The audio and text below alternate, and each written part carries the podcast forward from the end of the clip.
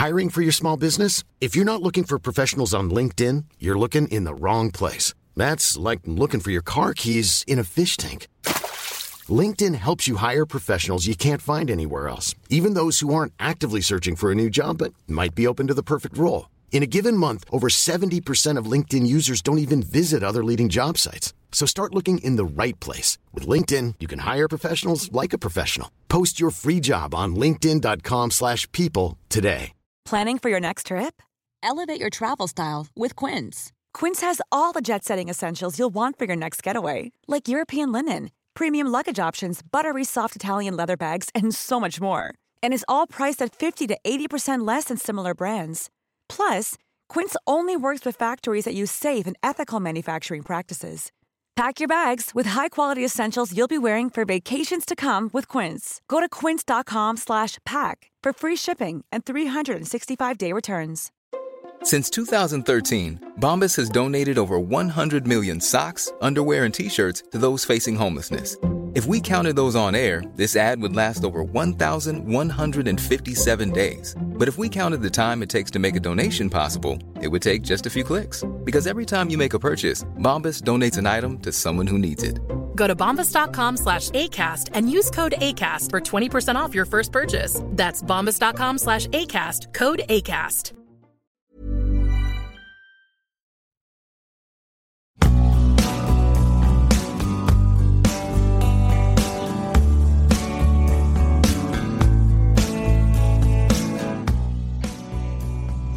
سلام. من پیمان بشردوست هستم. یه آدم علاقه من به فیلم های مستند. و اینجا در پادکست داکس در مورد فیلم های مستند صحبت می‌کنم.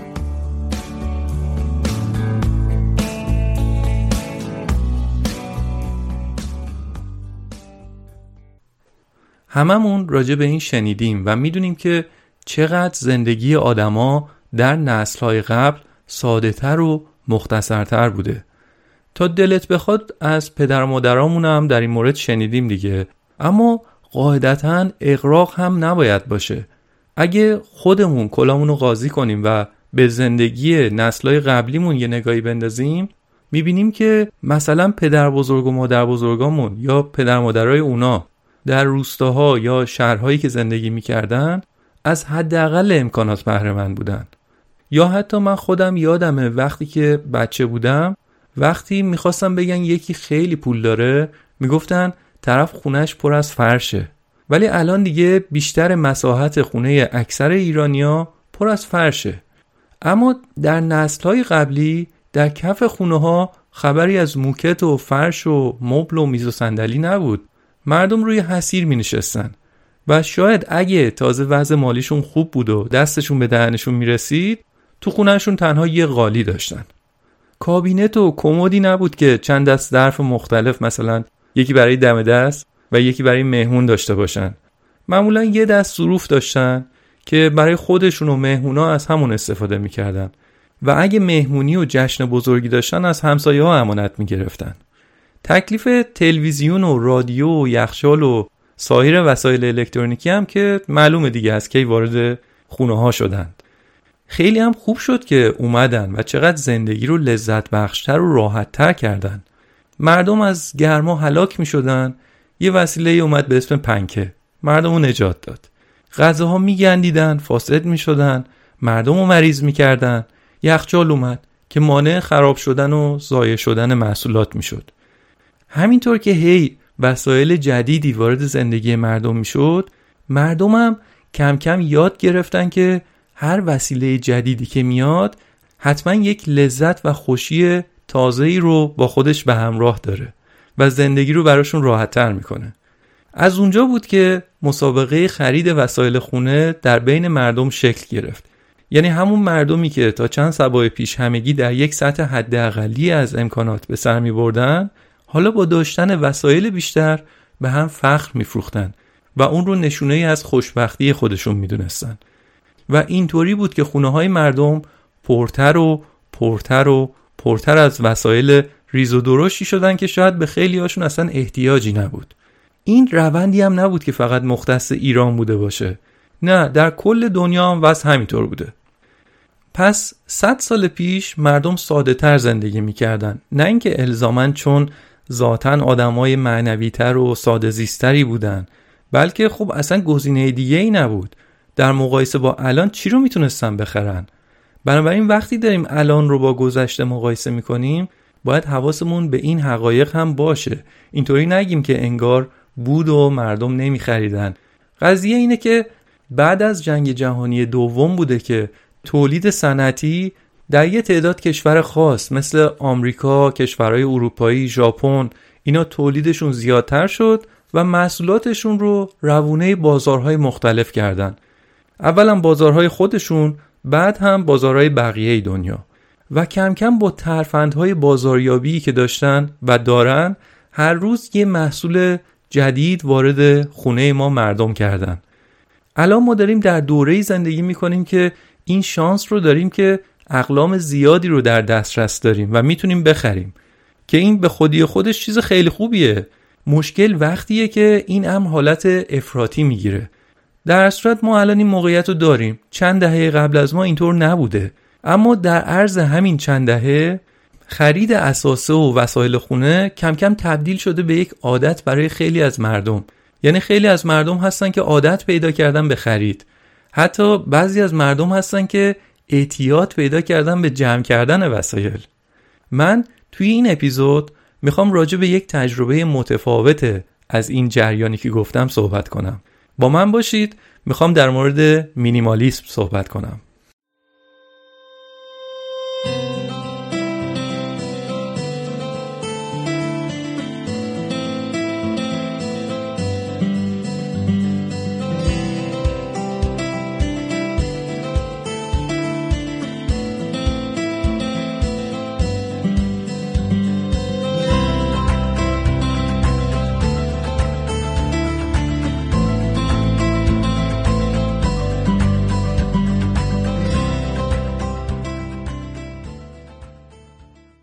خب گفتیم که بعد از جنگ جهانی دوم بوده که بعضی از کشورها تولیدات صنعتیشون بیشتر شد و بعد با اتکای به تکنیکا و ترفندهای بازاریابی تونستن خیلی از اقلام رو وارد خونه های مردم بکنن و خیلی ها به خرید افراطی رو آوردن. اما این مسئله افراط در خرید توی این چند سال اخیر که خرید آنلاین رشد زیادی داشته شدیدتر هم شده. چون قبلا مجبور بودید برید بازار و بگردید این مغازه اون مغازه تحقیق کنید. و چه بسا اصلا وسط همین تحقیقات جنس رو می‌دیدید و میفهمیدید نه این اصلا اون چیزی نیست که می‌خواستید و از خرید جنس منصرف می‌شدید. الان دیگه لازم نیست حتما برید بازار. همینطور که توی خونتون نشستید و روی مبلتون لم دادید با گوشی که تو دستتونه عکس جنس رو می‌بینید و از روی عکس و تبلیغش سفارش می‌دید. خیلی از ما می‌تونیم الان هر کالایی که تصورش رو بکنیم رو سفارش بدیم و در عرض کمتر از 24 ساعت بخریمش و جلوی در خونمون تحویل بگیریم. شرکت های بزرگ فروش آنلاین مثل آمازون یا شرکت های بزرگ لوازم خونگی مثل ایکیا business model شون رو همینطوری چیدن و دارن سالانه ده ها میلیارد دلار جنس رو وارد خونه های مردم می‌کنن. شما ببینید فقط آمازون چقدر سرمایه گذاری می‌کنه روی تکنولوژی های مختلف برای تحویل جنس که این کار رو سریعتر انجام بده. چون می‌دونن که هر چقدر این زمان تحویل کوتاهتر بشه مردم هم تمایل بیشتری برای خرید پیدا می‌کنن. خب کلا به نسبت نسلهای قبل الان زندگی سریعتر شده. مردم هم عجولتر شدن. دوست دارن همه چیز زودتر انجام بشه. حتی آمازون و بعضی دیگه از شرکت های فروش آنلاین رو آوردن به درون یا از این هواپیماهای بدون سرنشین که بتونن کالا رو زودتر تحویل مشتری بدن و این زمان تحویل رو برسونن به کمتر از نیم ساعت. یعنی شاید اگه اون لحظه که شما دارید جنستون رو در آمازون سفارش می‌دید تو خونتون خدای نکرده یه نفری دچار سانحه بشه احتمالا آمازون زودتر از آمبولانس به خونتون می‌رسه. اصلا تخصص شرکت های فروش آنلاین همینه که با یه روش هایی یه کاری می‌کنن که شما کالایی که نیاز نداری رو هم با عجله بخری. چطوری؟ یه روشش استفاده از همین notification ها هستش. همین پیام هایی که دریافت می‌کنیم از شرکت های مختلف از وبسایت هاشون از اپلیکیشن هاشون که بیا براتون فروش ویژه گذاشتیم. غفلت موجب پشیمانی است این جنس رو بخر دیگه حله. اگه اینو بخری تبدیل به یه آدم خوشحال میشی. مردم هم که همه در جستجوی خوشحالی و خوشبختی هستن. فکر می‌کنم با خرید مثلا مدل جدید تابعی که تبلیغش الان دیدن دیگه به خوشبختی دست پیدا می‌کنن. هممون دیدیم دیگه آدمایی توی تبلیغات هم همه آدمای خوشبخت و خندانی هستن. اینقدر توی تبلیغات مختلف میگن و میگن و میگن تا آدمو می‌برن به گوشه رینگ و در یه نقطه قرار می‌گیری که میگی آره آقا من این جنس رو می‌خوام چون اصلا بدجور لازمش دارم و سفارش میدی. یعنی اون لحظه چنان با عجله می‌خریم که انهو اگه الان نخریم دیگه این فرصت استثنایی رو تا آخر عمرمون از دست میدیم. و خب خیلی از اوقات وقتی که جنس رو دریافت می‌کنیم می‌بینیم نه این اون چیزی نبوده که می‌خواستیم. ولی این رفتار ما آدما در خرید تا کجا می‌تونه ادامه داشته باشه؟ چقدر میشه محصول تولید کرد؟ جمعیت جهان سال به سال داره بیشتر میشه. سال 2000 جمعیت جهان دوربر 6 میلیارد نفر بوده. الان داره می‌رسه به 8 میلیارد نفر. حالا مسئله ما اینه که فقط جمعیت جهان زیاد نشده بلکه میزان مصرف آدما هم به نسبت سال قبل چند برابر شده. یعنی هم آدمایی بیشتری روی زمین داریم همین که هر کدومشون نسبت به چند سال پیش بیشتر کالا مصرف می‌کنن. حالا سوال اینه که منابع لازم برای تولید این جنس ها داره از کجا میاد؟ جواب معلومه از خونه هممون کره زمین که یه ظرفیت محدودی داره و با این وضعیتی که الان به وجود اومده زمین نمی‌تونه جوابگوی این نیازهای عظیم برای میلیاردها آدم باشه. شما حساب کنید برای تولید یک زیرپوش نخی از جنس کتان پنبه چقدر آب صرف شده برای اون پنبش برای تولید اون زیرپوش در کارخونه چقدر برق مصرف شده؟ چقدر سوخت مصرف شده تا کالا برسه دستمون؟ و و و سایر منابع دیگه که صرف شده. عددها حیرت آوره برای یه زیرپوش معمولی. حالا بعضیا عادت کردن به اینکه لباس رو می‌خرن چند بار میپوشن دلشون رو می‌زنه و میندازنش دور. چقدر از منابع کره زمین داره همینطوری هر روزه از بین میره. این چند سالی یه شاخص زیست جالبی درست شده به اسم Earth Overshoot Day یعنی روز اضافه مصرف زمین. میگن آقا ما 8 میلیارد نفر روی کره زمین داریم دیگه. با این 8 میلیارد قاعدتا ما در سال نیاز به X مقدار آب داریم مثلا. Y مقدار نفت داریم. و و و همینطور منابع مختلف. میگن با این 8 میلیارد ما اینقدر باید منابع صرف کنیم در سال. یعنی این جمعیت جهان میطلبه که سر سال این مقادیر رو استفاده کرده باشیم. نه بیشتر. اما در عمل می‌بینیم که خیلی زودتر از اینکه سر سال بشه اون منابع که تعریف شده رو می‌خوریم و تموم میشه. پیشخور می‌کنیم. سال به سال هم اتشمون برای مصرف بیشتر داره زیادتر میشه. و اون میزان منابعی که مجاز به مصرفش هستیم رو داریم زودتر تمومش می‌کنیم. اون روزی که تمام اون منابع تعریف شده که مجاز به مصرفش هستیم رو تموم می‌کنیم رو میگن روز اضافه مصرف زمین. امسال میفته اواخر ماه جولای. سالهای قبل کمی دیرتر بوده. مقرریمون رو دیرتر مصرف می‌کردیم. هر سال داریم زودتر تمومش می‌کنیم. و بعدش از جیب می‌خوریم. در واقع دود آتیش تولید بیشتر به چشم محیط زیست و نهایتا به چشم خود آدما میره. این یه رویه پایدار و درست نیست و ما آدما باید تغییر کنیم. باید رفتار مصرفمون رو تغییر بدیم. چون اگه ما تغییر نکنیم دنیا ما رو تغییر میده. چون با یه فاجعه زیست مواجه میشیم. وقتی آبی نباشه وقتی سوختی نباشه. تغییر یه امر حتمیه. یا خودمون تغییر کنیم یا تغییرمون میدن. دنیا تغییرمون میده. بنابراین معقول اینه که خودمون رفتار مصرفمون رو درست کنیم. نه اون نبود وسایلی که در چند دهه قبل بوده مردم از فقر امکانات میمردن و نه این وفور وسایلی که الان رایج شده. یکی از این راه حل هایی که در چند سال گذشته راجع بهش صحبت شده سبک زندگی مینیمالیسم هست.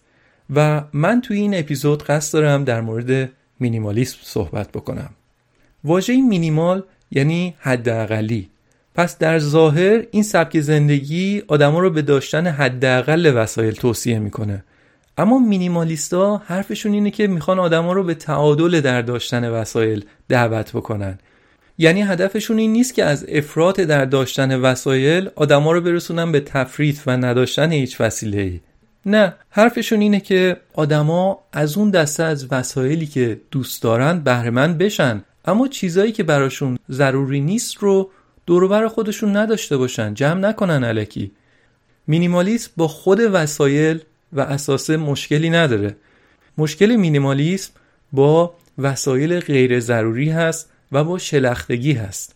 وگرنه آدمای مینیمالیست شبیه به مرتازای هندی یا راه پای بودایی یا آدمای تارک دنیا نیستن که هیچ چیزی نداشته باشن. مینیمالیستا انتخاب کردن که سبکتر زندگی کنن. زندگی شلخته و شلوغ نداشته باشن. می‌تونستن با جریان آب برن جلو مثل بقیه آدما ساده ترین راه هم همینه دیگه. ببینم بقیه مردم دارن چیکار می‌کنن؟ اونا هم همون کار رو کنن. هر چند وقت یه بار برن یه فروشگاه لوازم خونگی مثلا برن ایکیا و هر چیزی که دلشون می‌خواد بخرن. اما این روش سخت و پر از چالش رو برای خودشون انتخاب کردن. خب حالا با این مقدمه دیگه بریم سراغ مستندی که قصد دارم براتون تعریف کنم. من سه مستند رو دیدم اما تاکیدم در این اپیزود روی یکی از اونهاست. و طبق روال این پادکست در کنار مستندها اطلاعات جانبی دیگر رو هم خب میگم تعریف می‌کنم. اما دو تا از این مستندها راجع به دو نفر آقا هستن. دو تا آقای آمریکایی به اسم جاشوا میلبورن و رایان نیکادموس که در این اپیزود بهشون میگیم رایان و جاش. این دوتا آقا که دوروبر چهل سالشونه از مینیمالیست های شناخته شده دنیا هستن. یعنی اینا نبودن که این سبک زندگی رو درست کردن. اما در این زمینه این دوتا صاحب شهرت هستن. این دو نفر در سال 2015 در یه مستندی ظاهر شدن به اسم مینیمالیسم یک مستند در مورد چیزهای مهم. در اونجا این دو نفر راجع به این صحبت کردن که چرا ما انسان ناگزیر هستیم که به این سبک از زندگی رو بیاریم و باید تغییر کنیم. و در اون مستند با آدمای جالبی هم مصاحبه کرده بودن. بعد همین دو نفر دوباره آخر سال 2020 یعنی همین چند ماه پیش یه مستند دیگه ساختن به اسم مینیمالیست ها که در اون این دو نفر بیشتر داستان زندگی خودشون رو تعریف کردن و اینکه چطور شد که مینیمالیست شدن. برای خود من داستان زندگی این دو نفر خیلی جالب اومد و برای همین در این اپیزود تاکیدم بیشتر روی همین مستند هست. داستان زندگی جاش و رایان رو تعریف می‌کنم و در کنارش هم موضوعات مرتبط دیگه ای رو براتون میگم. غیر از این دو مستند هم یه مجموعه مستند دیگه هم هست به اسم Tidying Up یا مرتب کردن. اون هم در مورد نگه داشتن وسایل مهمتر و مرتب کردن خونه هستش که در مورد اونم در انتهای اپیزود صحبت می‌کنم. من هر سه این مستندها رو هم در نتفلیکس تماشا کردم. خب حالا تازه بریم ببینیم مستند چی میگه.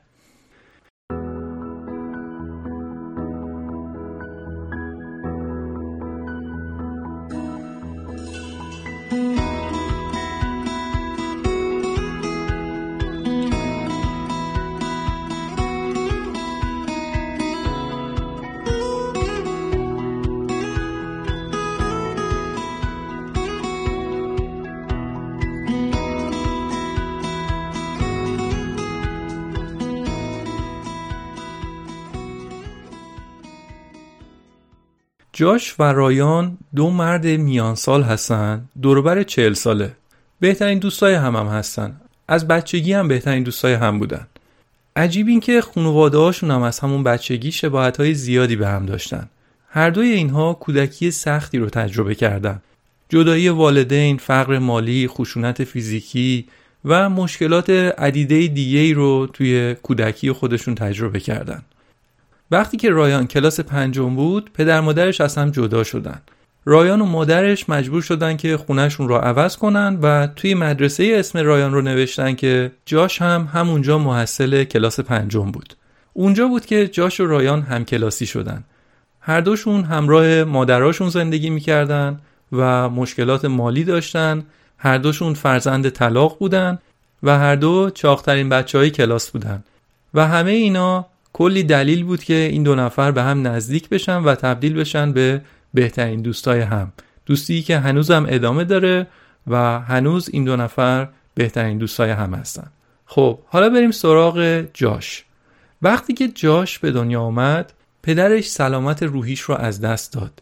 اسکیزوفرنی و اختلال دو قطبی و بعدش هم به الکل پناه آورد که اونم باعث این شد که رفتار تهاجمی پیدا کنه. انقدر این آدم رفتارش خارج از کنترل بود که مادر جاش رو آزار فیزیکی می‌داد. کارهای عجیب غریب مثلا سیگار خاموش می‌کرد روی بدن همسرش. آخرش مادرش دست جاش هفت ساله رو گرفت و از خونه فرار کردن. گفت مهرم حلال جونم آزاد. با این وضعیت باید هم جونشون رو می‌گرفتن و فرار می‌کردن. رفتن و یه خونه قدیمی درب و داغون پر از سوسک رو در خارج شهر دیتون اجاره کردن. شهر دیتون رو یادتون هست؟ دیتون در ایالت اوهایو. همون شهریه که مستند کارخونه آمریکایی در اونجا ساخته شده. توی اپیزود 13 هم راجع بهش گفتم. یه شهری هست که تعداد زیادی کارخونه در اونجا هست که عمدتا هم اون کارخونه ها مرتبط با صنعت خودرو بودن. بگذریم. مادر جاش فشار روانی زیادی روش بود و اونم کم کم به الکل رو آورد. مس می‌کرد بیهوش می‌شد. جاش فقط 6 سالش بود. از مدرسه برمیگشت و مادرش رو در حالت تقریبا بیهوشی می‌دید و این دیگه تبدیل شده بود به یه مسئله عادی براش. و این بچه معصوم فکر می‌کرد که همه اینا تقصیر اونه. جاش می‌دید که انگار مادرش معنا و هدف زندگیش رو از دست داده و پیش خودش تو عالم بچگی فکر می‌کرد که تنها راهی که من دارم که معنا و زیبایی زندگی رو به مادرم برگردونم اینه که وقتی بزرگ شدم تا جایی که می‌تونم پول در بیارم. و از این فقر و فلاکت در بیاییم. همینطور هم شد و جاش خیلی آدم و موفقی شد. خیلی زود وقتی که جاش فقط 28 سالش بود دیگه به هر چیزی که می‌خواست رسیده بود. توی یه شرکت خوشنام و بزرگ کار می‌کرد و در اون سن 28 سالگی شده بود یکی از مدیران ارشد اون شرکت. حقوق بالا، ماشین لوکس، کمد پر از لباسایی که بهترین خیاطا دوخته بودنش. یه خونه بزرگ با چند تا سرویس توالت و حموم. اونم فقط برای دو نفر چون جاش با همسرش با هم زندگی می‌کردن. به رویاش رسیده بود انگار. اما یه دفعه در عرض چند ماه خیلی چیزا تغییر کرد. یه دفعه هم مادرش فوت کرد و هم همسرش باش به هم زد و ترکش کرد. این دوتا واقعه باعث شدن که جاش به خودش بیاد و دوربر خودش رو نگاه کنه و یه دو دو تا چهارتا با خودش بکنه ببینه تمرکزش توی زندگی روی چیه؟ چه چیزی هست که خوشحالش می‌کنه؟ اونجا بود که جاش فهمید انگار بیشترین توجهش تو زندگی به موفقیت و دستاوردهای شخصی خودش است و خصوصا جمع کردن وسیله. هر کی زندگی جاش رو از دور می‌دید می‌گفت جاش داره رویای آمریکایی رو زندگی می‌کنه. اما هرچی بود این رویای خود جاش نبود. زندگیش از دور دل همه رو داشت می‌برد. از نزدیکم تاب و توان خود جاش رو برده بود. خوبم بودا همه چیزایی که همیشه می‌خواست رو به دست آورده بود اما راضی نبود. جاش آدم خوشحالی نبود. احساس خوشبختی نمی‌کرد. بعد پیش خودش فکر کرد که شاید هم این چیزایی که من به دست آوردم و هیچ وقتم واقعا دوست نداشتم و فقط چون همه دنبال به دست آوردنش بودن منم مثل بقیه رفتم دنبالشون. حالا هم به دست آوردمشون. خوشحالم نیستم. اما قضیه فوت مادرش چی بوده؟ مادر جاش یعنی همون خانومی که این بچه رو به دندون گرفته بود و فرار کرده بود و تنهایی جاش رو بزرگ کرده بود بالاخره اوایل همون سال 2008 بازنشسته شده بود. جمع کرده بود و کلا به ایالت فلوریدا رفته بود که دوران بازنشستگیش رو در یه جای خوشاب و هوا و در یه شرط بهتری سپری کنه. آخرای همون سال 2008 بود که جاش یه روزی سخت درگیر کاراش در شرکت بود. توی همون حین چند تا تماس از مادرش گرفت که به خاطر مشغله کاری نتونست جوابش رو بده. چند ساعت بعد وقتی که کار جاش تموم شده بود به مادرش تماس گرفت گفت که چی شده؟ قضیه این بود که مادرش همون روز متوجه شده بود که به سرطان پیشرفته ریه مبتلا شده و دکترها هم بهش گفتن که تنها چند ماه وقت داره و واقعا هم چند ماه بعدش از دنیا رفت. جاش هم سعی کرد که بخش زیادی از این مدت باقی مونده رو با مادرش توی فلوریدا بگذرونه. پیگیر درمانش بود شیمی درمانی پرتو درمانی کنار مادرش بود و بهش روحیه می‌داد. اما خب مادرش عمرش به دنیا نبود. وقتی که مادرش از دنیا رفت جاش برای بار آخر به فلوریدا رفت تا وسایلی که مونده بود رو سر سامون بده. این بار که جاش رفته بود به اونجا دیگه تمرکزش به وسایل خونه بود. و تازه متوجه شد که مادرش چقدر وسیله و خنزر پنزر داره. همه جا پر از وسیله بود. انگار که اندازه سه تا خونه خرت توی اون آپارتمانه بود. مستند میگه که در هر خونه آمریکایی به طور متوسط 300 هزار قلم جنس وجود داره. میز، صندلی، تخت، استکان، پنکه، حوله، ناخونگیر 300 هزار قلم جنس. اجناس مختلف توی خود خونه، توی زیرزمین خونه، توی گاراژ، توی پشت بوم. از لوازم یدکی ماشین بگیر تا وسایل ورزشی. وسایل الکترونیکی بوخ که دیگه به کاری نمیاد ولی هنوز نگهش میدارن. دوچرخه کهنه کابل برق. مجله ده سال پیش روزنامه سی سال پیش سیدی کتاب و کلی قلم جنس دیگه که هممون داریم. ولی اصلا فراموش کردیم که اینا رو هم توی یه جعبه گذاشتیم و نگهشون میداریم. یاد حرف بعضی از معلمامون افتادم که می‌گفتن نخند عزیزم تو خودت بدتری. الان هم اینجا در مورد آمریکایی ها صحبت کردیم. اما یه نگاهی به دور خودمونم بندازیم می‌بینیم که ما خودمونم همچین دست کمی نداریم.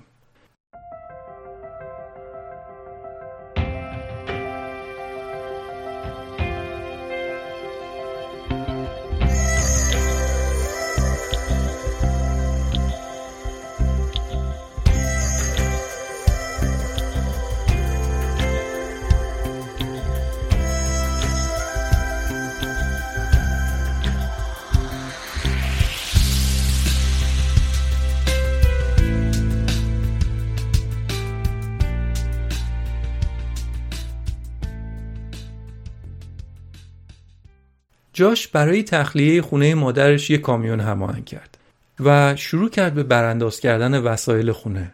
با خودش می‌گفت که چه گلی باید به سر بگیرم با این همه وسیله. آشپزخونه رو ظرف و بشقابای جور و جور پر کرده بود.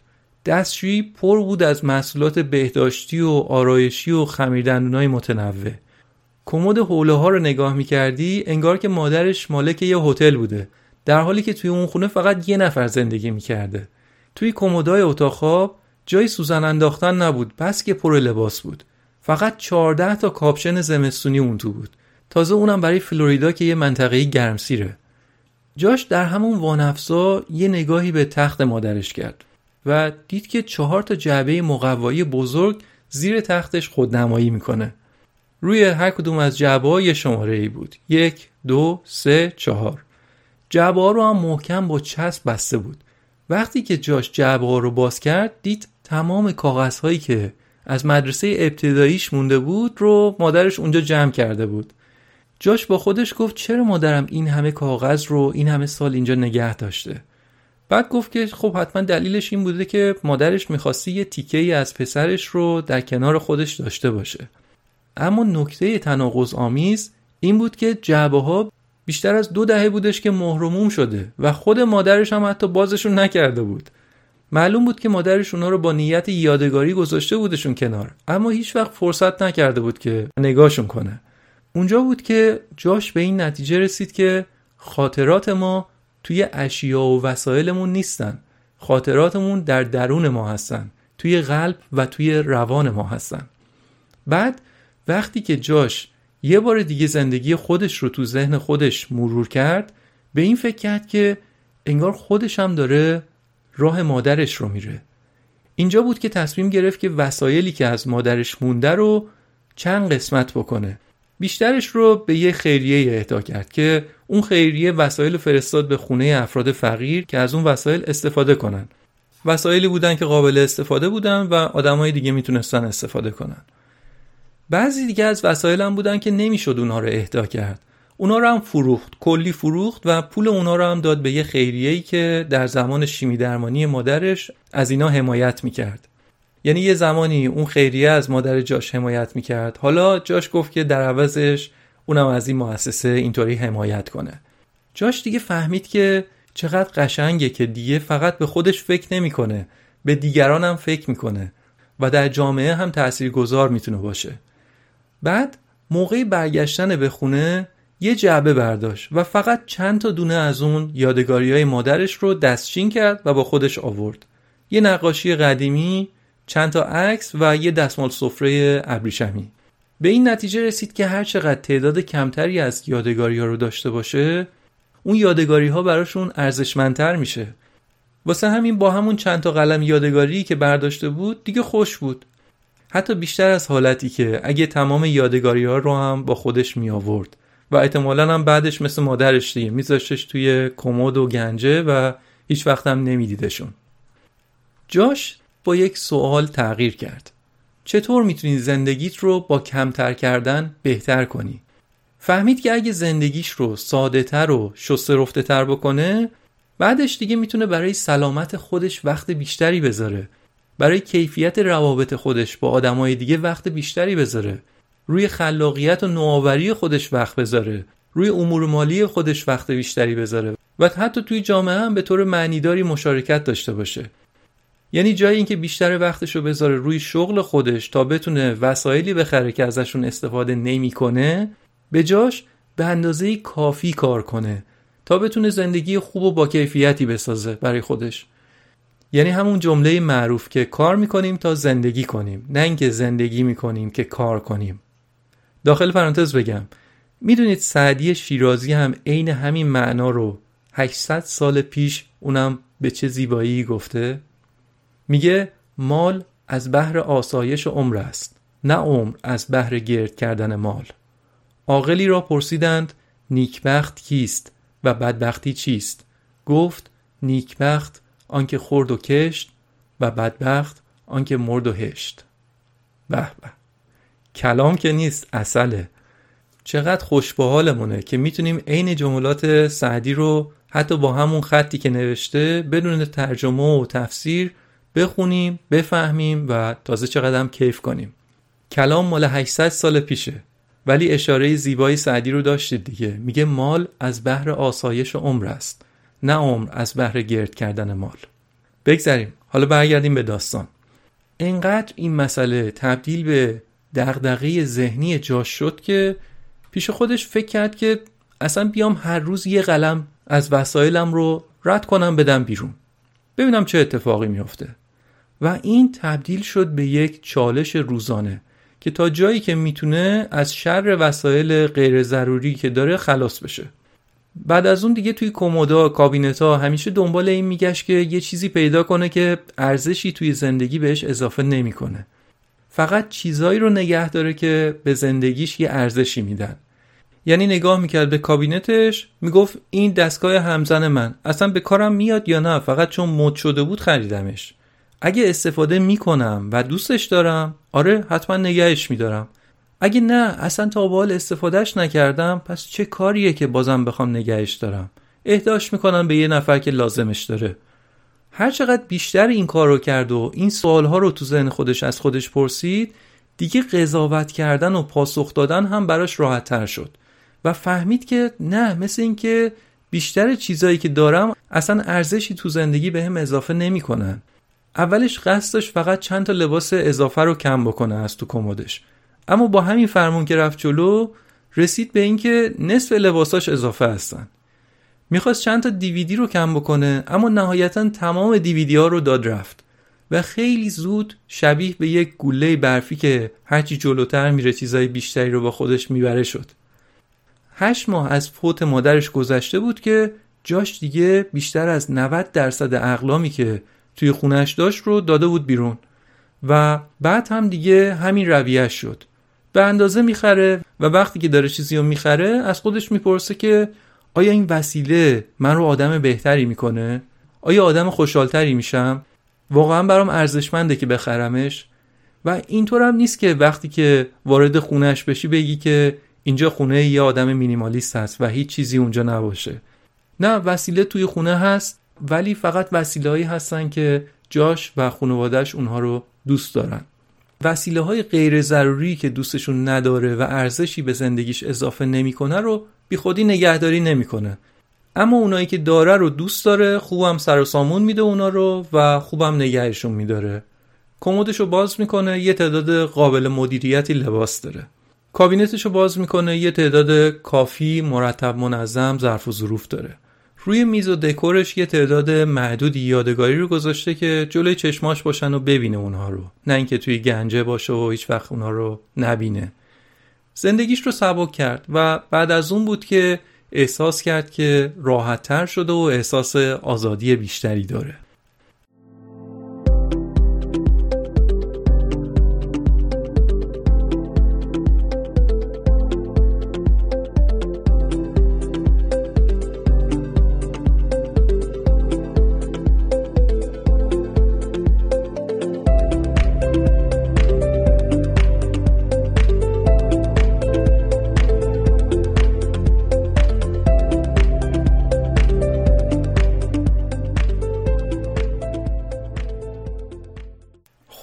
قصه جاش رو گفتم که چطور شد که مینیمالیست از آب درآمد حالا بریم سراغ رایان بهترین دوست جاش. رایان بیشتر تابستونای دوران بچگیش رو با پدرش کار می‌کرد. کارشون نقاشی ساختمون و نصب کاغذ دیواری بود. بعضی از خونه هایی که برای کار می‌رفتن واقعا خونه های لوکس و بزرگی بودن.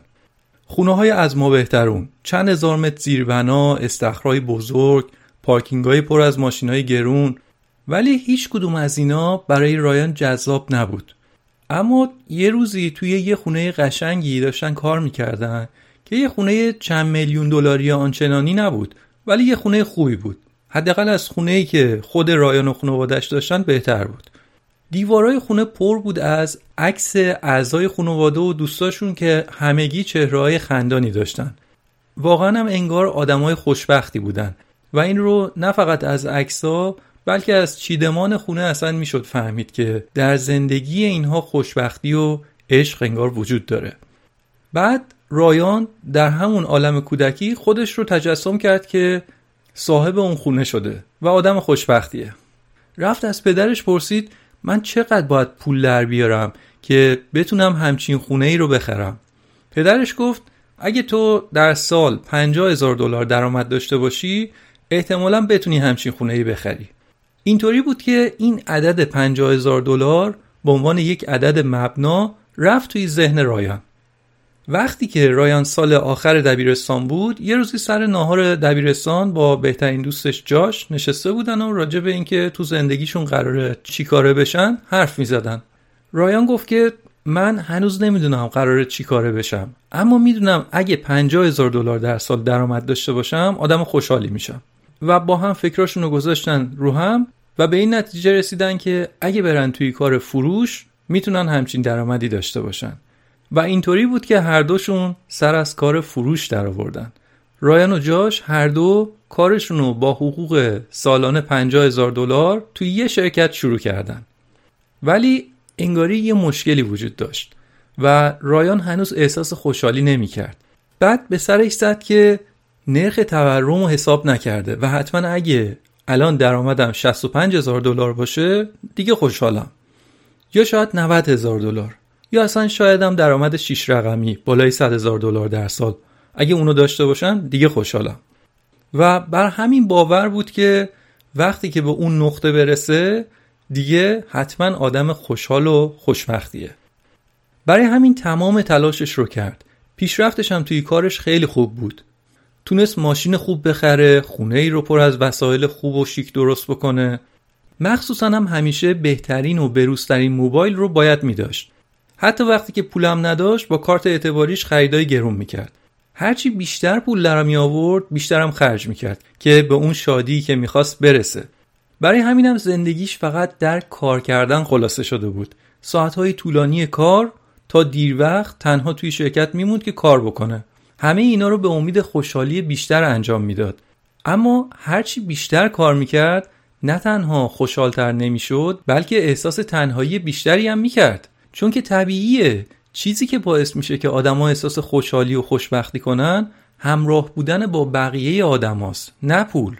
پولم البته خوبه ها اصلا نمی‌خوایم شعار بدیم اصلا شکی درش نیست. پول باید باشه. اما بس بر سر اینه که وقتی شما خوب پول در میاری از یه جایی به بعد دیگه از اون پول نمی‌تونی استفاده کنی یعنی هر چقدر بدویی دیگه خود پول باعث خوشحالیت نمیشه اون چیزی که باعث خوشحالی میشه همراهی و همدلی دیگرانه رایان برای این Hey, it's Ryan Reynolds and I'm here with Keith, co-star of my upcoming film If, only in theaters May 17th. Do you want to tell people the big news? All right, I'll do. Sign up now and you'll get unlimited for $15 a month in six months of Paramount Plus Essential Plan on us. Mintmobile.com slash switch. Upfront payment of $45 equivalent to $15 per month. Unlimited over 40 gigabytes per month. Face lower speeds. Videos at 480p. Active Mint customers by 531.24 get six months of Paramount Plus Essential Plan. Auto renews after six months. Offer ends May 31st, 2024. Separate Paramount Plus registration required. Terms and conditions apply if rated PG. Hey, Dave. Yeah, Randy. Since we founded Bombus, we've always said our socks, underwear, and T-shirts are super soft. Any new ideas? Maybe sublimely soft. Or disgustingly cozy. Wait, what? I got it. Bombus. Absurdly comfortable essentials for yourself and for those facing homelessness. Because one purchased equals one donated. Wow, did we just write an ad? Yes. Bombas. Big comfort for everyone. Go to bombas.com slash ACAST and use code ACAST for 20% off your first purchase. که به خواسته هاش برسه کلی استرس و استراب رو تحمل کرد. فکر می‌کرد وسیله و اساس خونه باعث میشه که استرس و استرابش هم کم بشه. این که میگیم کار می‌کردم واقعا زیاد کار می‌کرده. در هفته بین 70 تا 80 ساعت کار می‌کرده. با این اوضاع وقتی نمیموند که برای سلامت خودش بذاره یا کیفیت ارتباطش با خانوادش رو بخواد بهتر کنه. زندگیش فقط شده بود کار برای اساس بیشتر. تازه اونم اساس و وسایلی که خوشحالش نمی‌کرد. در همون هنگ که رایان در اون منجلاب دست و پا می‌زد بهترین دوستش جاش رو می‌دید که چقدر خوشحال داره زندگی می‌کنه. و این همون موقعی بود که جاش دیگه برنامه مینیمالیست رو تو زندگیش پیاده کرده بود و احساس سبکی و آزادی بیشتری می‌کرد. برای همین یه روزی رایان جاش رو برای ناهار به یه ساندویچ فروشی دعوت کرد. و حین ناهار بهش گفت چرا تو انقدر خوشحالی؟ جاش گفت مینیمالیسم رو شروع کردم. رایان گفت مینیمالیسم؟ مینیمالیسم دیگه چه کوفتیه؟ جاش گفت که مینیمالیسم اینه که تمرکز تو از اشیا برداری و به جاش روی آدما تمرکز کنی. بعد تعریف کرد که در چند ماه گذشته داشته زندگیش رو ساده تر می‌کرده و دیگه فقط مهمترین چیزها رو توی خونه خودش نگه میداره. رایان الان میگه که من نمی‌دونم اگه کس دیگه ای بود واکنشم چی بود؟ اما وقتی که جاش بهترین دوستم اینو تعریف کرد گفتم پسر منم پایم بدجور منم می‌خوام یه مینیمالیست بشم. سه سوتم شروع کرد. اینقدرم عجله داشت نمی‌خواست مثل جاش سر فرصت و حوصله این کارو بکنه. برای همین یه ایده جالبی به ذهنشون اومد. تمام وسایلی که رایان توی خونه داشت رو توی جعبه های مقوایی بزرگ بسته بندی کردن. انگار که می‌خواد اسباب کشی بکنه. خونش هم بزرگ بود و پر از وسایل ولی همه چیزا رو ریخت توی جعبه های مختلف. بعد در سه هفته آتی فقط چیزهایی که لازم داشت رو از اون جعبه ها در می آورد و استفاده می کرد. یعنی مثلا صبح از خواب پا می شد به فرض نیاز به مسواک داشت. می‌رفت سر وقت اون جعبه خاص و مسواکش رو می‌کشید بیرون و می‌رفت دنبال کارش. بعد می‌خواست آشپزی کنه می‌رفت سراغ جعبه وسایل آشپزخونه و فقط اون تابه و اون رنده ای که لازم داشت و ورمی داشت می آورد تو آشپزخونه. کارشو می‌کرد. بقیه رو میذاشت میمون توی اون جعبه. بعد از سه هفته 80 درصد از وسایلش هنوز باز نشده توی جعبه ها مونده بودن. یعنی همه اون وسایلی که خریده بودشون که باعث خوشحالیش بشن وسایل تقریبا بی مصرفی بودن. بعد از اون دیگه رایان به جای مصرف گرایی روی جامعه تمرکز کرد روی آدمها تمرکز کرد و به این باور رسید که فقط هر چیزی که مورد نیازشه رو داشته باشه. فکر کنم ما توی فرهنگمون به این حالت میگیم مرتبه استغنا یا وارستگی و بینیازی. می‌تونی خیلی چیزا رو داشته باشی یعنی توانایی خرید خیلی چیزا رو شاید داری اما دیگه احساس نیاز نمی کنی به اونها و بینیاز هستی ازشون. بگذریم. حدود یک سال بعد از اینکه رایان اون جشن بندی رو برگزار کرد به طرز غیرمنتظری از کار برکنار شد. جایگاهش هم خیلی خوب بود توی شرکتشون ولی به هر حال شرکتشون تصمیم گرفته بود که نیروهاشون رو کم بکنه و قرعه به نام رایان افتاده بود. اما رایان به جای ناراحت شدن تو ذهنش گفت که شاید این بهترین چیزی هستش که می‌تونست اتفاق بیفته. و نکنه آدمای دیگه هم هستن که داستان من می‌تونه اونا رو هم تحت تاثیر قرار بده. برای همین رایان با جاش تصمیم گرفتن که یه وبلاگی رو دوتایی شروع کنن. این داستان مربوط میشه به یک دهه قبل. اون اوایل فقط حدود 50 نفر در ماه می اومدن از وبلاگ اینا بازدید می‌کردن. اما خیلی زود این پنجاه نفر دهها برابر رشد کرد و الان جاش و رایان چندین میلیون مخاطب در کل دنیا دارن. و در مورد تجربیات خودشون در زمینه دنیای مینیمالیسم صحبت می‌کنن. دنیایی با اجسام و اشیای کمتر اما با وقت بیشتر و با آدمهای بیشتر. جاش و رایان از اون موقع توی دو تا مستند حضور داشتن. یک کتاب نوشتن وبلاگ موفقی رو اداره می‌کنن تورهای دور آمریکا برگزار می‌کنن و در مورد مینیمالیست سخنرانی می‌کنن. در تتاک بودن توی رادیو تلویزیون به عنوان مهمان حاضر میشن صحبت می‌کنن و غیر از اینا هم یک پادکست هم دارن به اسم The Minimalists. خلاصه اینکه در این زمینه آدمای شناخته شده ای هستند. این هم از خلاصه داستان زندگی جاش و رایان که به نظرم جذاب و شنیدنی اومد و فکر کردم که به جای اینکه در مورد خود مینیمالیست صحبت کنم تمرکزم رو بذارم روی زندگی و تجربیات جالب این دو نفر و در کنارش هم در مورد مینیمالیسم صحبت کنم.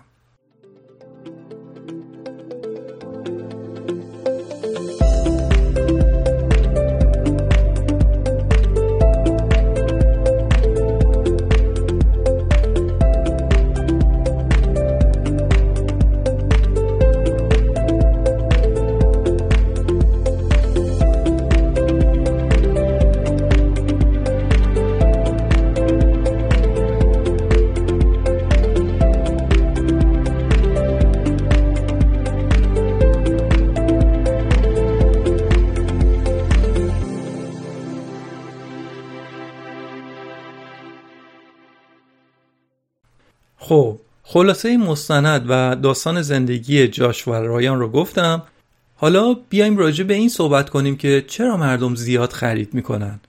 پاسخ در یک کلام اینه شرکت ها یعنی همون شرکت هایی که دوست دارن کالاشون رو به مردم بفروشن.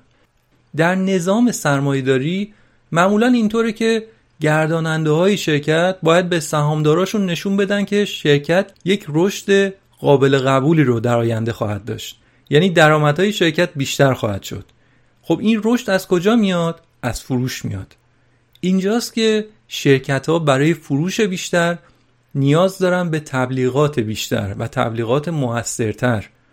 شنیدید دیگه احتمالا میگن طرف انقدر بازاریاب خوبیه می‌تونه به اسکیموها یخ بفروشه. هنر بازاریابا و متخصصین تبلیغات هم در همینه.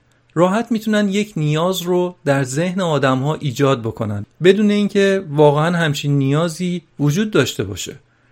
تبلیغش رو می‌بینی میگی من باید از این بطری های پلاستیکی آب حتما بخرم. این دقیقا همون چیزیه که باعث میشه که من زیاد آب بخورم و سلامتم رو حفظ بکنم.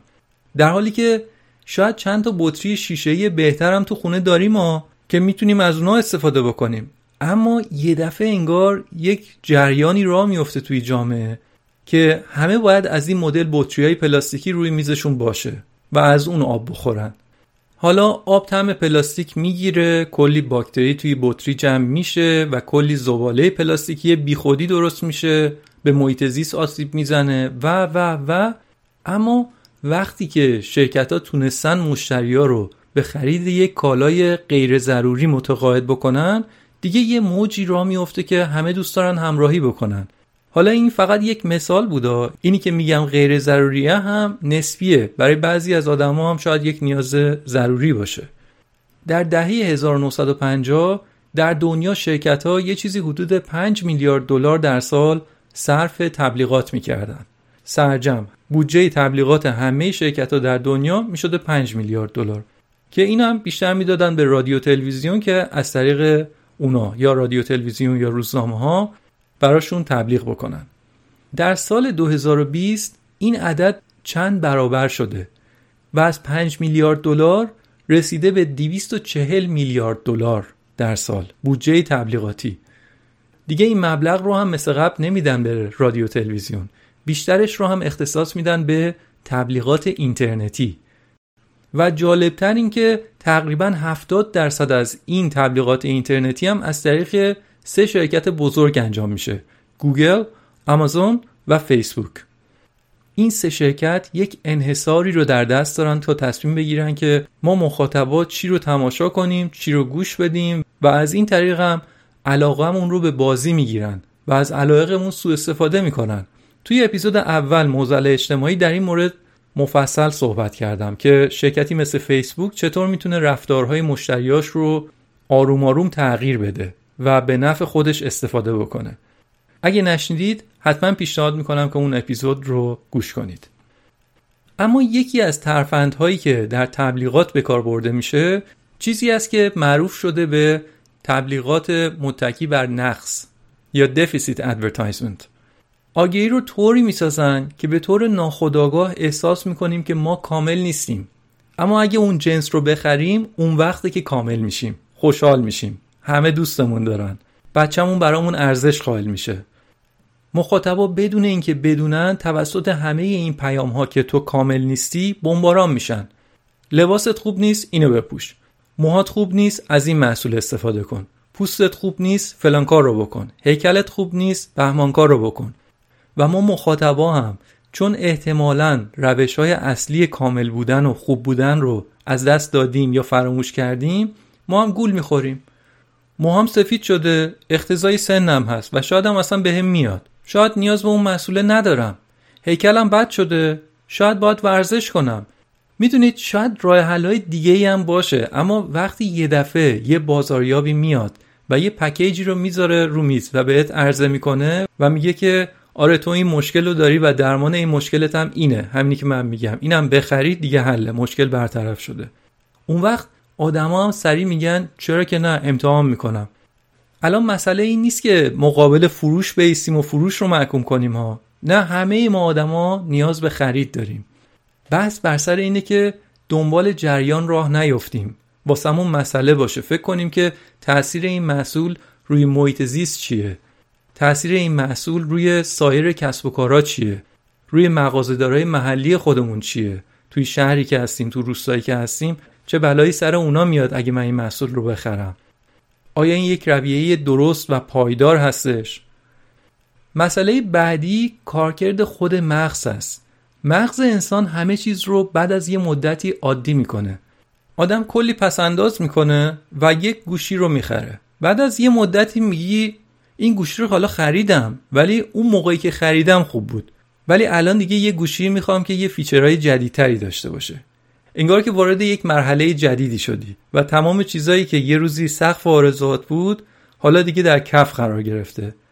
الان دیگه یه سقف دیگه ای رو تو ذهنمون می‌سازیم که دوباره باید به اون برسیم. اینطوریه که هر دو سه سال در میون گوشیامون رو عوض می‌کنیم. حالا کارکرد اولیه گوشی به تماس تلفنی هست. یعنی با همون گوشی ده سال پیشمون هم الان می‌تونستیم تماس داشته باشیم. اما شرکت های سازنده موبایل که اینو نمی‌خوان. اگه اینطوری بود که همشون ورشکسته شده بودن تا الان. شرکت ها دوست دارن که ما هر دو سه سال یه گوشی جدید بخریم. برای همین میرن سراغ اینکه هر بار یک قابلیت جدیدی رو به گوشی اضافه بکنن. ما هم پیش خودمون میگیم عجب قابلیت خفنی. ویرش رو به جونمون که گوشی رو عوض کنیم.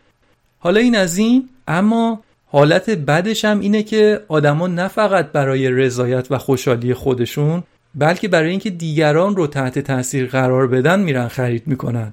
یعنی خرید می‌کنن که دیگران راجع بهشون قضاوت بهتری داشته باشن تصور بهتری داشته باشن.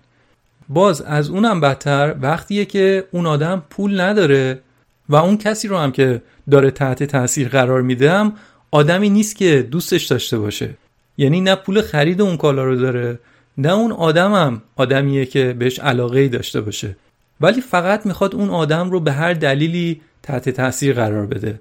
از کارت اعتباریش استفاده می‌کنه یا از قسطای ماهانه معمولی استفاده می‌کنه تا یه جنسی رو بخره. این هم یه گرفتاری دیگه ای هستش. توی علیاباد خونه خاله اینا. که من خیلی تحت تاثیر شخصیت شما قرار گرفته بودم. تحت تاثیر تحت تاثیر شخصیت شما قرار گرفته بودم. و شخصیت شما اینجوری بود که من خیلی چیز شدم. تحت تاثیره. بعد دیگه چیز شد دیگه؟ بعد دیگه شما دانشگاه قبول شدین و من تهران و منم دیگه آواره بیابون شدم دیگه با کام. ارسطو عامل بود. سعی کنید تحت تاثیر قرار ندید. حالا بگذاریم یه نکته جالب دیگه در این مورد هم اینه که رسانه های اجتماعی باز چه نقش عجیب و غریب دیگه ای رو در تشدید این مسئله داشتن؟ یعنی چقدر باعث تشدید این عادت خرید آدما شدن؟ پنجاه سال پیش آدما فقط با حباب ارتباطی خودشون یا با حلقه های ارتباطی نزدیک خودشون ارتباط داشتن. با دوست و فامیل و آشنا و همسایه و اینا ارتباط داشتن و خودشون رو هم با اونا مقایسه می‌کردن. اما الان دیگه به مدد سوشیال مدیا آدما نه تنها با فک و فامیل و دوست و آشنای خودشون بیشتر و دقیقتر ارتباط دارن عکساشون رو در شبکه های اجتماعی دنبال می‌کنن و هر دقیقه می‌دونن اونا دارن چی کار می‌کنن بلکه با آدمای معروف هم ارتباط دارن و خودشون رو با اونا مقایسه می‌کنن. از سلبریتی های شناخته شده از کیم کارداشیان بگیرید تا مگا مارکل یا میلیاردرهای دنیای واقعی که آدم اونا رو در دنیای مجازی دنبال می‌کنن. چی پوشیدن کجاها رفتن چه ماشینی سوار شدن؟ مقایسه خیلی راحت تر شده برامون و این هم هیزومی شده برای آتش خرید افسار گسیخته در دنیای حاضر.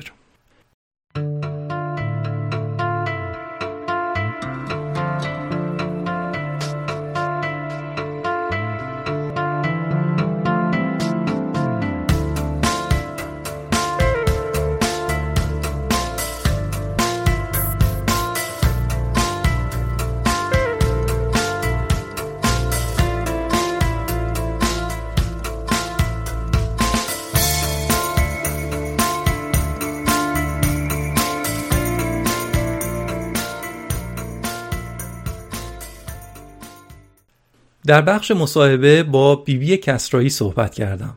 بیبی بی کسرایی فارغ التحصیل مدیریت کسب و کار از دانشگاه هاروارد است. سالها مشاور جذب سرمایه برای شرکت های آمریکایی بوده اما از چند سال پیش تصمیم گرفته که اون کار رو که خیلی هم توش موفق بوده رو کنار بذاره و آشپزی رو که عاشقش بوده رو به عنوان شغل تمام وقت خودش در نظر بگیره و ادامه بده. بیبی بی چند ساله که مینیمالیست شده و حتی خودش هم یک سبکی از زندگی به اسم هپیتالیسم رو درست کرده. صحبت های من با بیبی بی کسرایی رو بشنوید. شما با کاپیتالیست فکر می‌کنم بازی کردید با کلمه کاپیتالیست و کردیدش هپیتالیست منظور خاصی پشت این قضیه بوده و متد خاصی پشتش هست این در واقع سوال راجع به هپیتالیسم حالا بفرمایید خب داستان اینه که من با پسرم زمان انتخابات آمریکا داشتیم از این بحثای سیاسی روز می‌کردیم و اون به من گفت که ما من بالاخره نفهمیدم تو چی؟ تو کپیتالیستی سوسیالیستی کمونیستی نیهیلیستی چی هستی؟ گفتم بهش که من همینجوری از دهنم در اومد. یعنی واقعا اصلا نه پیش فکری نه پس فکری هیچی نبود. گفتم من هپیتالیستم گفت هپیتالیست چیه دیگه؟ گفتم ببین من تو این زندگی باور کن. کسرا جان فهمیدم که هیچ کس ذهنیت کس دیگه رو نمی‌تونه عوض بکنه به جای از خود آدم. و خود آدم هم بهتره اگه قراره هر ایستی که باشه هپیتالیست باشه. یعنی که فقط زندگی خودت و مغز خودتو خالی بکنی از دقدقه های بی خودی و درست فکر بکنی. همون پندار نیک گفتار نیک کردار نیک و بقیه هم بسپری به خودشون. هیچ کسی رو مجاب نکنی که چی باشن این باشن یا اون باشن. وقتی که این داستان رو برای دوستان تکرار می‌کردم یه پروژه هم داشتم برای دوران پاندمی که همه تو خونه بودیم. یکی گفت خب چقدر خوبه که اسم این اصلا سایت رو برو سرچ کن ببین کسی هست یا نه. دیدم میشه.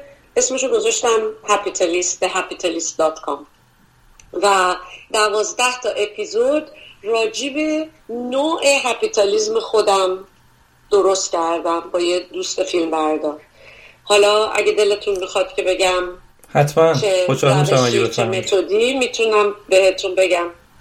و اون این بود که من تو خونه گرفتار بودم و خب مثل بقیه همه. ولی به جای که قور بزنم شروع کردم به از آشپزخونه و گاراژ شروع کردن همه چی رو تمیز کردم و درست کردم و دیدم چقدر حتی با وجودی که من 7 ساله که مینیمالیست هستم ولی چقدر هنوزم چیزای اضافه دور برم هست. و شروع کردم اینا رو مرتب کردن بخشیدن دور ریختن. سعی می‌کنم دور نریزم البته یه سایتی هست که کسایی که نمی‌خوان چیزی بخرن. می‌ذارین همسایه ها دور ها میان ور میدارم خلاصه این کارو کردم و خیلی موفق بود و با خیلی آدم های جالبی از این طریق آشنا شدم و همه می‌پرسن خب تو چه جور مینیمالیستی هستی؟ الان این روزا تو یوتیوب و تو کتابا و تو همه جا تو اینستاگرام و اینا دیگه حالا وقتی یه چیزی مد میشه همه میشن دیگه. و میگن مثلا بعضی میگن باید 100 تا چیز نگه داشت بعضی میگن باید 200 تا چیز نگه من میگم هرچی واقعا واقعا واقعا براتون خاطره ای برمیانگیزه. یک غریزه خوبی توتون ایجاد می‌کنه یه حس و حال خوبی یه خاطره یه خب همه اینا رو نگه دارین. ولی خیلی سعی کنین که واقعا سوالای سخت از خودتون بکنین در این مورد. و چیزایی که لازم دارین. اگه واقعا مثلا ست چینی عروسیتون رو که 25 سال پیش بهتون دادن حتی استفاده نمی‌کنین که نکنه بشکنه خب یا بفروشین یا بدین بره. اگه نمی‌دونم لباسی رو 20 سال نپوشیدین منتظرین که لاغر بشین دوباره اون سایز بشین بدین بره. برای اینکه نمیشین. برعکسش هم اگه یه کمدی دارین که بابت لباسایی که وقتی چاق میشین اصلا اونا رو نگر ندارین. که عقیده نداشته باشین. وقتی کم می‌کنین دیگه می‌بینین که دلتون به اونا ب... یعنی اصلا یادتون میره و بعد چقدر راحت ترین سبک ترین من تو نروژ رو نمی‌دونم ولی تو آمریکا بعضیا واقعا گاراژشون رو استفاده نمی‌کنن برای اینکه گاراژشون رو انباری کردن. درست. نه اینجا توی اسکاندیناوی که مردم عموما مینیمالیست هستن. اصولا مینیمالیست درست. این ذائقه رو توی طراحیشون و تو همه چی دارن. حالا هدف شما بیشتر توی این هپیتالیست همین خوشحال نگه داشتن خودتون هستش یا دقدقه های زیست محیطی یا مقابله با مصرفگرایی و اینها رو هم گوشه چشم دارید؟ همه اینا همه اینا. و من فکر می‌کنم همه اینا با هم مرتبطه. ببینید وقتی تو جامعه مصرفی بالا مثل آمریکا زندگی می‌کنین اصلا تشویق میشین که مصرف بکنین. هی یه آیفون دارین آیفون بهتر میاد. آی واچ دارین آی واچ بهتر میاد. نمی‌دونم کفش و لباس دارین. هی تشویق به مصرفین هی تشویق به دور انداختن. این دور انداختن من الان تو کار محیط زیستی واقعا خیلی مشغول شدم. یعنی هر بسته پلاستیکی که می‌بینین 800 سال 600 سال طول می‌کشه تا پاکسازی بشه بایودیگرید بشه. فکر می‌کنین خب من دارم روزی هفتش تا چیز میریزم دور که 800 سال طول می‌کشه تمیز بشه. خب اینا کجا میره؟ وقتی اینجوری فکر بکنین کمتر مصرف می‌کنین دوباره استفاده می‌کنین به راهگردهای دیگه ای برخورد می‌کنین که بهتر باشه. مثلا من الان به جای سرن رپ همش مشما خودم درست می‌کنم با موم موم اصل و با چلوار. در واقع این کاورهایی که برای مثلا ساندویچ و اینا استفاده می‌کنید رو میفرمایید؟ دقیقا دقیقا. بله بله. اینا رو من خودم طبیعیش رو درست می‌کنم چون خریدنیشم واقعا گرونه. و مادر بزرگای ما خودشون اینا رو درست می‌کردن. طرقش هم نشون میدم. خب هر کسی که دلش می‌خواد میره میره پیدا می‌کنه دیگه. میره می‌بینه میره یاد می‌گیره از من سوال می‌کنه. من یه سوال دیگه هم دارم. راجع به همین بحثی که هستش خب مصرفگرایی توی آمریکا خب تقریبا میشه گفت که بیداد می‌کنه دیگه. هم به خاطر اینکه قدرت خرید نسبتا بالایی مردم دارن و کالاها تنوعش خیلی بالا هستش. امکان خرید آمازون یا وبسایت های دیگه امکان خرید رو خیلی راحت کردن برای مصرف کننده ها و آدم هم ترغیب میشن می‌خرن. اما خیلی از شنونده های ما ساکن ایران هستن و نمی‌دونم شاید یه نفر بگه که خب حالا این مسائل رو ساختن برای یه نفری که مثلا در آمریکا زندگی می‌کنه. نظر شما چطوره؟ این مینیمالیسم چقدر می‌تونه توی ایران استفاده بشه؟ واقعا اصرافی که من من 36 سال ایران نبودم اصرافی که من می‌بینم اصلا خانواده های ایرانی ما که بزرگ شدیم اصلا در این حد نبود. یعنی واقعا واقعا این مصرفی که در ایران در کشورهای عربی الان آدم می‌بینه اصلا اصلا فرهنگ ما این نبود که انقدر اصراف و مصرف بکنیم. واقعا این نبود. اصلا انقدر گوشت نمیخوردن ملت. نمی‌دونم انقدر دور نمیریختن. من خودم الان که فکر می‌کنم مادر بزرگم رو مسخره می‌کردیم می‌گفتیم ماما این فویلایی که استفاده می‌کنن یه بار مصرف به شما چرا تمیزشون می‌کنین؟ دوباره مصرف می‌کنین. خب خب چرا اصراف بکنین پلاستیک ها رو میشست دوباره استفاده می‌کرد. الان که فکر می‌کنم می‌بینم چقدر اینا آدمایی که بعد از جنگ بزرگ شدن قحطی دیدن همه این چیزها رو چشیده بودن که انقدر درست عمل می‌کردن و ما خودمون مسخرهشون می‌کردیم. شما نقش social media رسانه های اجتماعی مثلا همین مثالی که می‌زنید راجع به استفاده از گوشت یا مواد خوراکی به طرز خیلی افراطی که بعضی از اینفلوئنسرها مثلا توی ایران بله، هستن بله. تصاویر رو نشون میدن از یک سینی پر از غذا یا یک ساندویچ مثلا نیم متری که یک نفر بله. می‌خوره. اینها هم نقش این فرهنگ ما نبود. می‌دونین اینا واقعا جزو فرهنگ ما نبود. و به نظر من اگه مردم یه کار خوبی می‌تونن بکنن اینه که اینجور آدما رو اینجور افراد رو با نگاه کردن و دنبالشون رفتن تشویق نکنن. این خودش یه کار به نظر من مدنیه واقعا. یعنی تو کشوری که این همه ما آدم داریم که غذا ندارن بخورن شب با شکم گرسنه میخوابن نون ندارن بخورن آدما میرن این چیزها رو می‌گیرن هی از یه مغازه به یه مغازه دیگه. بونیمالیزم مثل بودیزمه. یه روش زندگیه. تو وقتی که سالم زندگی بکنی به وقت بخوری درست بخوابی اندازه مصرف بکنی اندازه خیلی یعنی قناعت در واقع مینیمالیسم. بنابراین به نظر من می‌تونه یک فلسفه زندگی باشه. اینه که خب من چی دارم؟ با چقدر خوشم؟ چی رو دلم می‌خواد؟ هر وقت بچه های من میگن من اینو احتیاج دارم میگم احتیاج ندارین دلتون می‌خواد. برو فکر کن اگه واقعا احتیاج داری حتما احتیاجتو من برطرف می‌کنم. درسته. که بره فکر کنه. می‌دونین جوونی که صبح تا شب داره بمبارد میشه. با این فکرها بیاد به من اقلا سه تا جمله درست بگه. بگه من مثلا که کامپیوترم کار می‌کنه این کامپیوتر رو احتیاج دارم به خاطر اینکه موقع کلاس ها این چیزها رو باید دانلود کرد و این معلم ها. خب اون شاید بشه گفت یک احتیاجه ولی مثلا کی آی واچ لازم داره؟ درست. من 20 سال چند سال آی واچ اومده؟ هنوز اون ساعتی رو که 20 سال پیش دستم رو دستم می‌کنم. من سوالم تموم شد. شما نکته دیگه ای دارید که دوست دارید بگید؟ نه من خیلی خیلی راضیم از سوالاتون. خیلی خوشحالم که تنها کسی بودین که هی پدر منو در میان نکشیدین. دقیقا حواسم بود. چون شما خودتون اندازه کافی انقدر ماشاءالله رزومتون قوی هست که زندیات پدرتون رو اگه می‌خواستم بگم واقعا کم لطفی می‌شد به شما.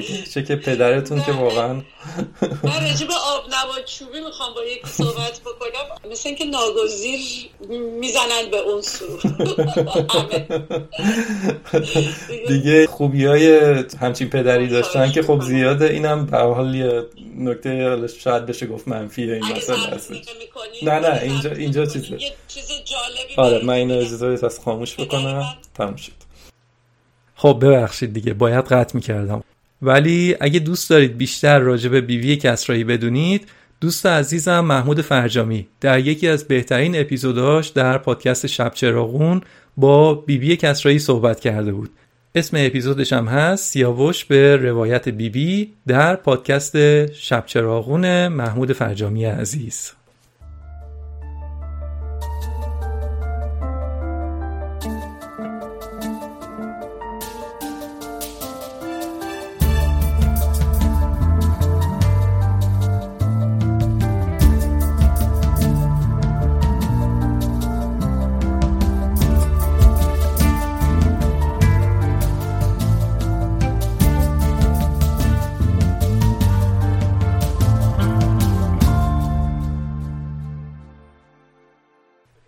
خب تمرکز من توی این اپیزود روی موضوع مینیمالیسم بود. اما همونطور که گفتم من یه مستند دیگه ای رو هم دیدم که واقعا حیف راجبش حرف نزنم. مجموعه مستند Tidying Up with Marie Kondo یا مرتب کردن با مری کاندو که از این مدل برنامه های تلویزیونی هست که تیم برنامه ساز به خونه آدمهایی میرن که در تمیز کردن یا مرتب کردن خونه هاشون مشکل دارن اون آدما خونه های شلخته وسایل درهم برهم کثیف. کلا هم در دنیا از این مدل برنامه ها زیاد ساخته میشه. مثلا یه مدل اینه که یه تعداد کارشناس نظافت میرن خونه هایی که آشپزخونه های فوق العاده کثیف و چرک دارن و اونجا رو تمیز می‌کنن. همون جای کثیف رو برق میندازن و تبدیل می‌کنن به یه جای تمیز و دوست داشتنی. نمی‌دونم مشابه این رو در تلویزیون ایران هم داریم یا نه. اما این مدل برنامه ها هم سرگرم کننده هستن و هم خیلی آموزندن. اینکه چطور شده که یه خونه همچین فرمی پیدا می‌کنه کثیف میشه یه دفعه. و اون آدما چه روحیاتی دارن؟ چطور شده که به اینجا رسیده کار؟ اینکه حالا که کثیف شده چطور و با چه روشهایی با چه موادی میشه اینا رو تمیز کرد؟ بعد تمیز کردن خودش چقدر سخته؟ چه مرارت هایی داره؟ چه فشار روحی داره؟ و در نهایت هم بعد از اینکه کار تموم شد چه تاثیراتی روی روحیه اعضای اون خانواده می‌تونه داشته باشه همه اینا رو میان نشون میدن. شاید به نظر بعضی این مدل برنامه خیلی سطحی بیاد اما اتفاقا اینا خیلی بیشتر از چیزی که فکر می‌کنیم مهم هستن و باعث بهتر شدن سلامت جسمی و روحی آدما میشن. حالا بگذاریم این مجموعه تایدینگ آپ یا مرتب کردن که گفتم هم از همون مدل برنامه ها هستش که یه خانم ژاپنی به اسم مری کاندو به عنوان مشاور و مربی مرتب کردن در برنامه حضور داره.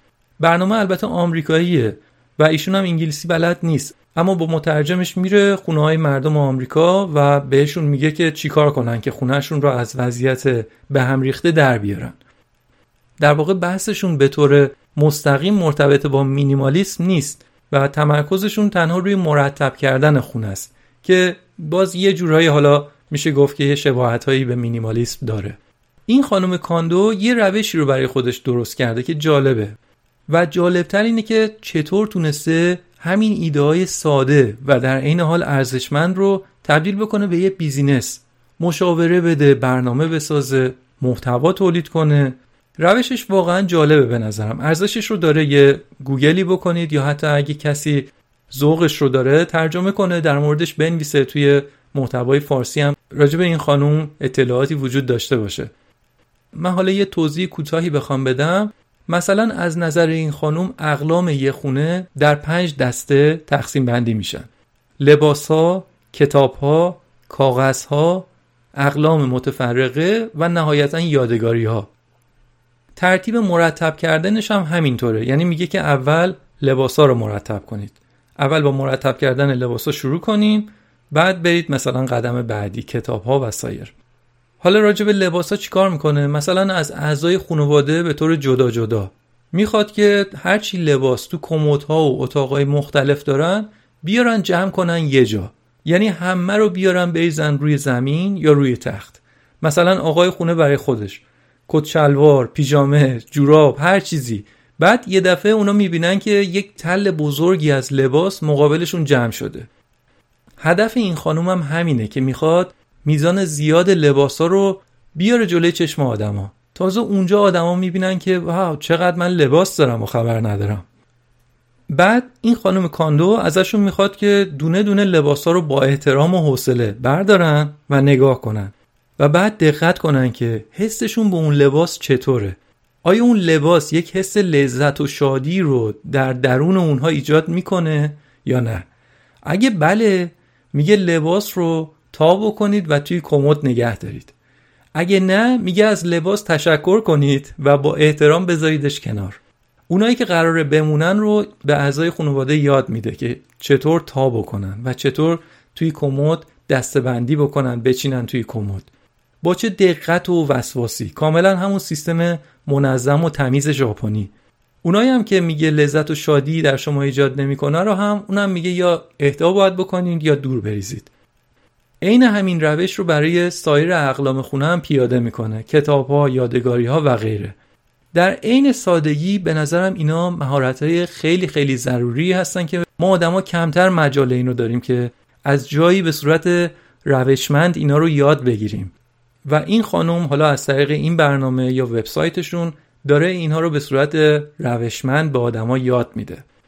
این مستندی که گفتم از نظر هنری و علمی شاید یه برنامه آنچنانی نباشه. اما من دو سه قسمتش رو دیدم خوشم اومد. به نظرم هم سرگرم کننده بود و هم آموزنده. اینم از این. گفتم هم هر سه این مستندایی که راجع بهشون صحبت کردم رو هم من در نتفلیکس تماشا کردم. و به نظرم موضوع جالبی برای طرح اومدن و امیدوارم که برای شما هم این موضوع جذاب بوده باشه. اینم از اپیزود 20 که آخرین قسمت از فصل اول پادکست داکس بود. ممنونم که من رو میشنوید و به دیگران هم معرفی می‌کنید. تا فصل بعدی اپیزود بعدی و فیلم مستند بعدی خدا نگهدارتون باشه.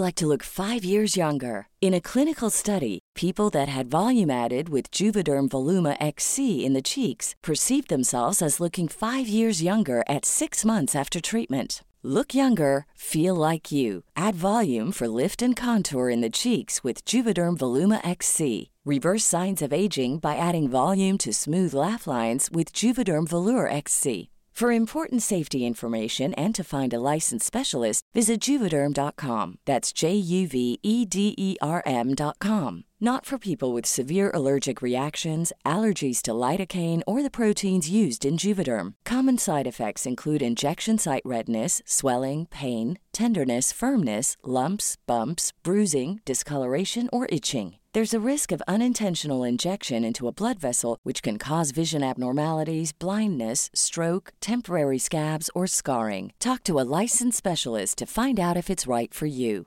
Even when we're on a budget, we still deserve nice things. Quince is a place to scoop up stunning high-end goods for 50 to 80% less than similar brands. They have buttery soft cashmere sweaters starting at $50, luxurious Italian leather bags, and so much more. Plus, Quince only works with factories that use safe, ethical, and responsible manufacturing. Get the high-end goods you'll love without the high price tag with Quince. Go to quince.com/style for free shipping and 365-day returns. Mom deserves the best, and there's no better place to shop for Mother's Day than Whole Foods Market. They're your destination for unbeatable savings, from premium gifts to show-stopping flowers and irresistible desserts. Start by saving 33% with Prime on all body care and candles. Then get a 15-stem bunch of tulips for just $9.99 each with Prime. Round out Mom's menu with festive rosé, irresistible berry chantilly cake, and more special treats. Come celebrate Mother's Day at Whole Foods Market.